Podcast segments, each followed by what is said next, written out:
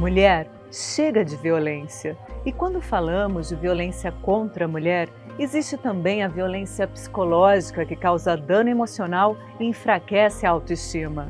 Proteja-se, mulher indígena. A Guarani Kaiowá Rosidária vai passar uma orientação para que você possa identificar a violência psicológica.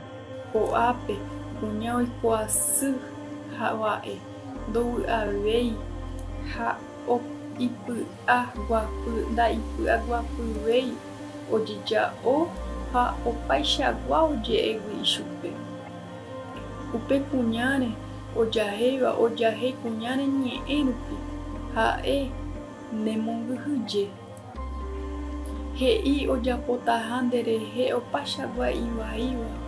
De no patarra, de chucatarra, oi no patarra, guauruquerape, oi peatarra, nemembuquera, rei o paixaguá iuaiua cunhá, de jaô, rei cunhá pendeuai, de nembapoquai, de nerenhecosinaquai, de cuá, do rejairene emauaveandie, do rejairerro, boerope, do rejai. Renhe ende gente cuerandive, de se cuerandive, humilde gente cuerande putum anandive, caendo rejai renhe. O mangueandere, o rechahamua mão andive, parenhe, ramou paerejota, oi, ou enderapuqueri o parupi.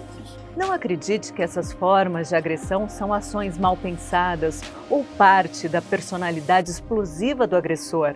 A violência psicológica é tão prejudicial quanto a violência física, porque causa feridas emocionais nas vítimas que podem levar a problemas de saúde.